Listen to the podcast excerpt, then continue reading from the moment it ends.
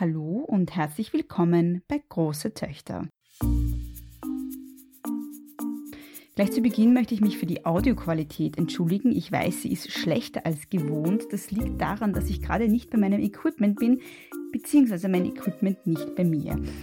Ich wollte trotzdem unbedingt eine kurze Folge zum Thema der heute abgeschlossenen Kollektivvertragsverhandlungen der Sozialwirtschaft machen.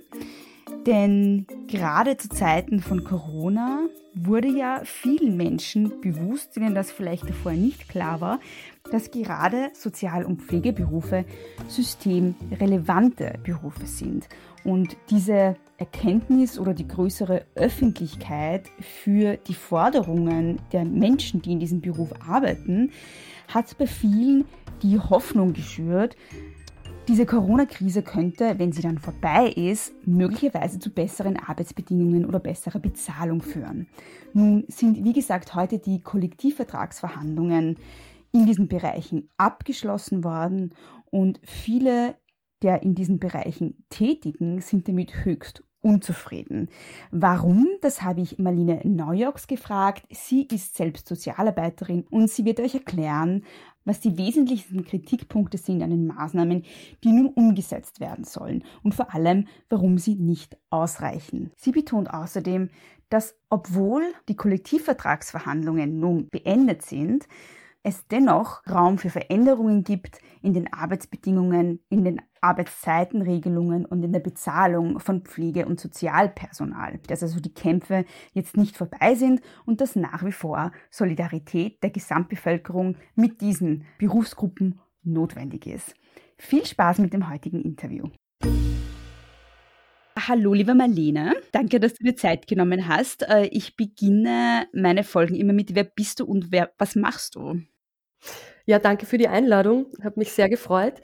Ähm, ja, äh, ich bin die Marlene. Ich bin ähm, in der sozialen Arbeit tätig, habe soziale Arbeit auch äh, studiert als Grundberuf, habe dann meine Master in Sozialwirtschaft, soziale Arbeit und klinische soziale Arbeit gemacht und bin derzeit in Bildungskarenz. Wenn ich nicht in Bildungskarenz bin, bin ich im Gewaltschutzbereich tätig. Mhm. Und äh, der Grund, warum ich dich heute angerufen habe für eine kurze Folge, ist, dass es heute ja zu Verhandlungsergebnissen in Bezug auf die Kollektivverhandlungen mhm. der Sozialwirtschaft kam. Was ist da genau rausgekommen? Genau, also es wird ja schon oder es wurde länger verhandelt, dann gab es äh, mhm. eigentlich einen Verhandlungsstopp, auch mitbegründet durch die Entwicklung der Corona-Krise. Ähm, und jetzt gab es dann trotz aufrechten Verhandlungsstopps, trotz aufrechter Streikbeschlüsse überraschend heute früh eben die Verkündigung dieser äh, Einigung in den Kollektivvertragsverhandlungen. Ähm, vielleicht zuerst, was wurde überhaupt gefordert ähm, von mhm. Arbeitnehmer- und Arbeitnehmerinnenseite? Es gab tatsächlich nur eine Forderung dieses Jahr, ähm, nämlich die 35-Stunden-Woche bei vollem Lohnausgleich. Die Gewerkschaft ist mit der Forderung reingegangen, war auch auf Demonstrationen ähm, und hat auf Plakaten plakatiert, 35 Stunden sind der, sind der Kompromiss. Ja, womit stehen wir jetzt da? Ähm, wir stehen da mit einem Abschluss über drei Jahre das bedeutet, es wird die nächsten drei Jahre nicht mehr verhandelt. Dieser Kollektivvertragsabschluss gilt jetzt für drei Jahre. 2020 wird es eine Gehaltserhöhung von äh, plus 2,7 Prozent rückwirkend mit ersten, zweiten geben. Da wird immer darauf verwiesen, das ist einer der höchsten Abschlüsse. Die Metalle haben auch 2,7 Prozent. 2021 gibt es dann eine Gehaltserhöhung nach dem Verbraucherpreisindex, also Inflationsrate plus 0,6 Prozent. Und 2022 soll dann eine Verkürzung der Wochenarbeitszeit kommen, allerdings nur auf 37 Stunden. Und in diesem Jahr soll es keine Gehaltserhöhung geben. Außerdem verschlechtert sich der Mehrstundenzuschlag. Ähm, es gibt eine Senkung der derzeitig geltenden 50 Prozent auf 33 Prozent. Und es gibt ein Zuckerl sozusagen, für uns soll das sein, einen einmaligen Corona-Zuschlag unter Anführungszeichen für die Leute, die jetzt ähm, Klientinnenkontakt haben, über 500 Euro. Also damit stehen wir jetzt da. Mhm. Das heißt, diese geforderte äh, Arbeitszeitverkürzung ähm, hat nicht stattgefunden, nicht wirklich stattgefunden, denn es wurden ja 35 Stunden gefordert und es wurde nur eine Stunde sozusagen verkürzt auf 37 Stunden. Genau, und diese Stunde auch erst im Jahr 2022. Meine grundsätzliche Frage wäre dann noch, was bedeutet Sozialwirtschaft eigentlich? Also welche Berufsgruppen sind da jetzt eigentlich davon betroffen? Um wen geht es da? Genau, die Sozialwirtschaft Österreich umfasst um die 460 Organisationen aus den Pflege-, Sozialberufen. Es sind im Prinzip über 100 Berufsgruppen, ähm, die hier vertreten werden auf Arbeitgeber, Arbeitgeberinnenseite, also im Bereich Gesundheit, Soziales, Pflege. Allerdings ist das ein bisschen schwer durchschaubar, ähm, weil es dann zum Beispiel Organisationen wie die Caritas gibt oder die Diakonie, die wieder eigene Kollektivverträge haben. Dann mhm. gibt es Einrichtungen, die zwar eindeutig dem Gesundheits-, Sozial- oder Pflegebereich zuzuordnen sind, die aber auch unter andere Kollektivverträge fallen. Aber im Großen und Ganzen umfasst das 125.000 Beschäftigte aus diesen Bereichen Gesundheit, Soziales und Pflege. Mhm.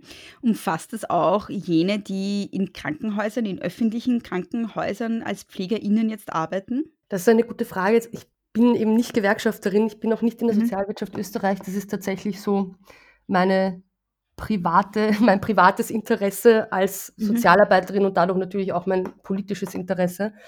Ich weiß nicht, inwiefern Krankenhäuser da vielleicht auch als öffentliche Einrichtungen von der Stadt Wien noch einmal über Krankenkassen finanziert sind und dadurch auch über Krankenkassen Kollektivverträge haben.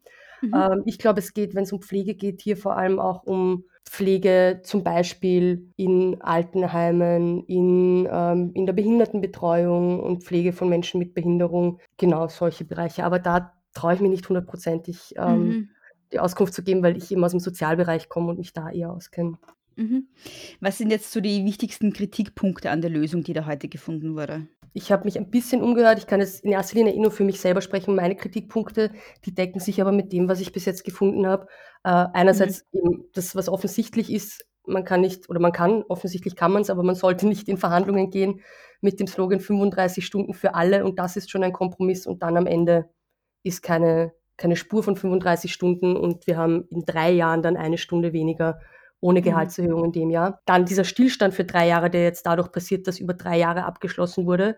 Es gehen Streikerfahrungen verloren, es gehen betriebsrechtliche Erfahrungen verloren, wie man sich kollektiv organisiert. Es geht die Möglichkeit verloren, dass man eben auf Entwicklungen, auch wirtschaftliche und sozialwirtschaftliche und sozialpolitische Entwicklungen in den nächsten drei Jahren eingehen kann in Kollektivvertragsverhandlungen, weil es diese einfach nicht geben wird. Mhm. Ähm, und man kann auch sagen, in Wirklichkeit diese eine Stunde weniger Wochenarbeitszeit 2002 bis 2022 finanzieren wir uns zum größten Teil selbst, nämlich durch die Senkung des Mehrstundenzuschlags von 50 Prozent auf 33 Prozent und dadurch, mhm. dass es 2022 dann eben keine Gehaltserhöhung geben wird. Jetzt kann man sagen, wie vorher angedeutet, ja 2,7 Prozent 2020 als Gehaltserhöhung sind ja super, das gibt es sonst nur bei den Metallern. Die Metaller haben das und die können nächstes Jahr weiterverhandeln. Und dann ist noch dieser einmalige Corona-Zuschlag von 500 Euro, den ich persönlich auch kritisch sehe. Ich denke mir, das sollte selbstverständlich sein, dass die Leute, die in diesen offensichtlich systemrelevanten Berufen, und da nehme ich jetzt nicht nur die Pflege, die soziale Arbeit ähm, und die Gesundheit mit rein, sondern eben zum Beispiel auch den Handel. Das sollte logisch sein, dass diese Leute einen Ausgleich bekommen. Das sollte nicht ähm, kollektivvertraglich festgesetzt werden müssen. Mhm. Warum ist jetzt genau in diesen Bereichen überhaupt wichtig, die Arbeitszeit zu verkürzen? Warum ist das die einzige Forderung, mit der die Gewerkschaft in die Verhandlung gegangen ist? Also das scheint ja unfassbar wichtig zu sein. Warum ist das so? Genau. Also diese, von wir reden von 125.000 Beschäftigten ungefähr, die das betrifft, von denen rund 70 Prozent in Teilzeit arbeiten. Mhm. Ähm, in Berufen, wo wir spätestens jetzt sehen, wie systemrelevant sie sind, das wussten wir aber eigentlich schon vorher, die enorme, teilweise körperliche, teilweise ähm, psychische Belastung bedeuten. Die Burnout-Rate in vielen dieser Bereichen ist äh, unverhältnismäßig hoch. Durch diese, diesen hohen Teilzeitanteil ähm, ist auch die ähm, finanzielle und existenzielle Absicherung im Alter gefährdet. Und es betrifft auch in diesen Bereichen hauptsächlich Frauen. Also es ist auch ein frauenpolitisches Thema. Ja, das sind so kurz gesagt die Gründe, warum man da genau hinschauen muss. Abgesehen mhm. davon gilt das ja aber nicht nur für diese Berufsgruppen. Ich glaube, der Druck ähm, in verschiedensten Arbeitsbereichen wird immer höher. Die Digitalisierung spielt damit, die erleichtert einiges, erschwert aber auch vieles. Vieles muss dokumentiert werden. Es ist einfach ein Mehrarbeitsaufwand in vielen, vielen Berufen. Und ich glaube schon, dass eine Gesellschaft ähm, sich das regelmäßig anschauen sollte, wie belastet sind unsere, äh, die Leute, die hier Arbeit leisten und wie kann auch gut Arbeit geleistet werden. Und ich glaube, es ist längst Zeit für eine Senkung der Wochenarbeitszeit Ähm, nicht mhm. nur für diese Sparten, aber besonders für diese sehr belasteten Sparten. Mhm. Wenn das jetzt ein Wunschkonzert wäre, was wären so deine Wunschergebnisse dieser äh, Verhandlungen gewesen? Meine Wunschergebnisse wären gewesen, ähm, oder mein Wunsch generell für diese Verhandlungen wäre gewesen, dass die Arbeitnehmerinnen, Arbeitnehmervertreterinnen und die Arbeitgeberinnen, äh, Vertreterinnen sehen, dass das kein, keine Fronten, die gegeneinander stehen hier sind, sondern eigentlich, dass gerade diese Bereiche großteils von der öffentlichen Hand abhängig sind und dass es hier einen Schulterschluss braucht, um klar Positionen ähm, zu beziehen der Politik und den Entscheidungsträgern und Trägerinnen gegenüber, dass diese Bereiche vom Staat abzusichern sind, dass es nicht sein kann, dass die Leute in diesen Bereichen Versäumnisse der Politik der letzten Jahre und Jahrzehnte überarbeiten und überdecken, sondern dass hier investiert werden muss. Genauso wie es wichtig ist, dass jetzt eine Wirtschaft gestärkt wird und eine Wirtschaft gerettet wird in Corona-Krisenzeiten, ist es wichtig, dass ein Sozialsystem gestärkt wird, dass hier investiert wird und dass uns das nicht noch einmal passiert, dass wir dastehen und sagen, wir wissen gar nicht, wie, wie lang es das aushält, so einen Virus. Und das ist, glaube ich, die Chance von, von dieser Corona-Krise jetzt gerade. Die Probleme waren vorher auch schon da die Leute, die in den Bereichen arbeiten, haben es vorher auch schon gewusst und gesagt, aber gesehen wird es halt jetzt. Und ich sehe hier die Chance, und das wäre auch mein Wunsch, dass hier auch ähm, gemeinsam an einer Verbesserung gearbeitet wird. Und das wäre auch mein Wunsch gewesen an diese Verhandlungen, dass dieses Momentum genutzt wird, weil ich glaube auch, dass wir in der Bevölkerung gerade sehr viel Rückendeckung haben, weil eben mhm. gesehen wird, was hier geleistet wird, dass dieses Momentum genutzt wird und hier politisch auch ähm, Reaktionen und auch konkrete Maßnahmen gefordert werden. Und mhm. vielleicht, wenn ich eins noch sagen kann, was für mich unabhängig von den Ergebnissen dieser Verhandlung fast der größte Kritikpunkt ist. Es wurde einfach an uns vorbei, an den Beschäftigten vorbei, ein Abschluss geschaffen. Es gab ein aufrechte, einen aufrechten Verhandlungsstopp und hinter uns wurde etwas abgeschlossen, wo wir nicht einmal wussten, dass die Verhandlungen wieder aufgenommen worden sind. Das ist demokratiepolitisch extrem, extrem bedenklich. Noch dazu in einer Zeit von äh, Corona, wo wir nicht die Möglichkeit haben, uns öffentlichkeitswirksam zu organisieren, auf die Straßen mhm. zu gehen, zu demonstrieren. Und das von unserer gewählten Vertretung in, und den Vertreterinnen in der Gewerkschaft, für die wir unseren Mitgliedsbeitrag zahlen. Mhm, verstehe. Das heißt, gerade jetzt, wo ihr alles sozusagen noch zusätzlich belastet seid und irgendwie keine Zeit habt, euch zu organisieren, gerade jetzt passiert so etwas.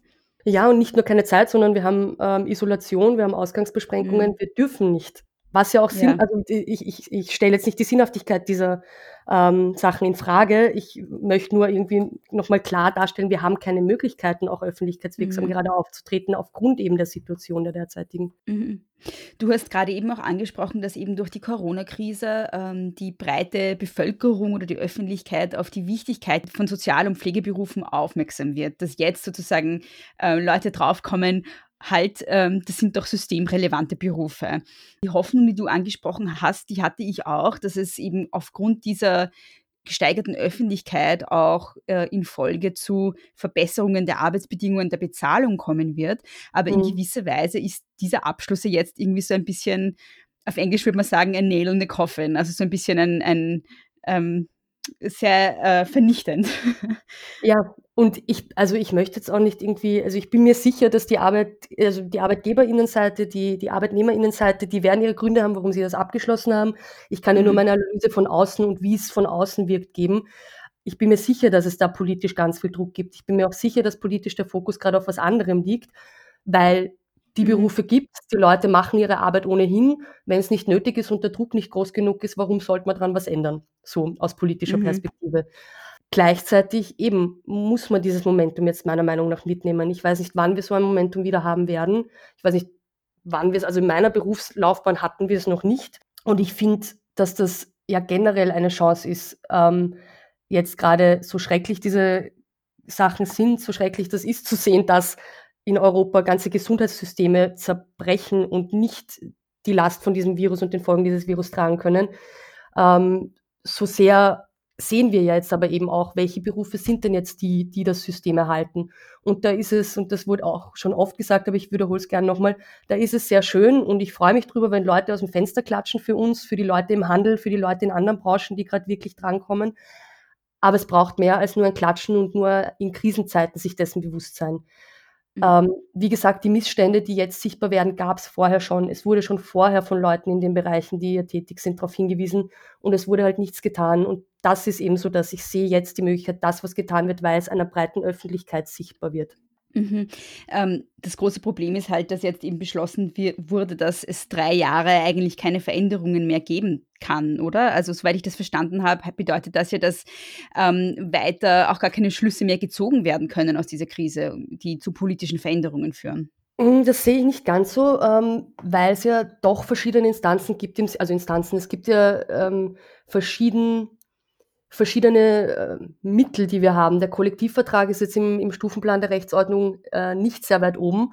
Äh, also sollte die Politik sich entscheiden, hier andere, andere äh, Maßnahmen zu fixieren, wie zum Beispiel eine reduzierte Wochenarbeitszeit für bestimmte Berufe oder überhaupt für alle Berufe, dann ist das natürlich äh, schwer, also wiegt das mehr als ein Kollektivvertrag.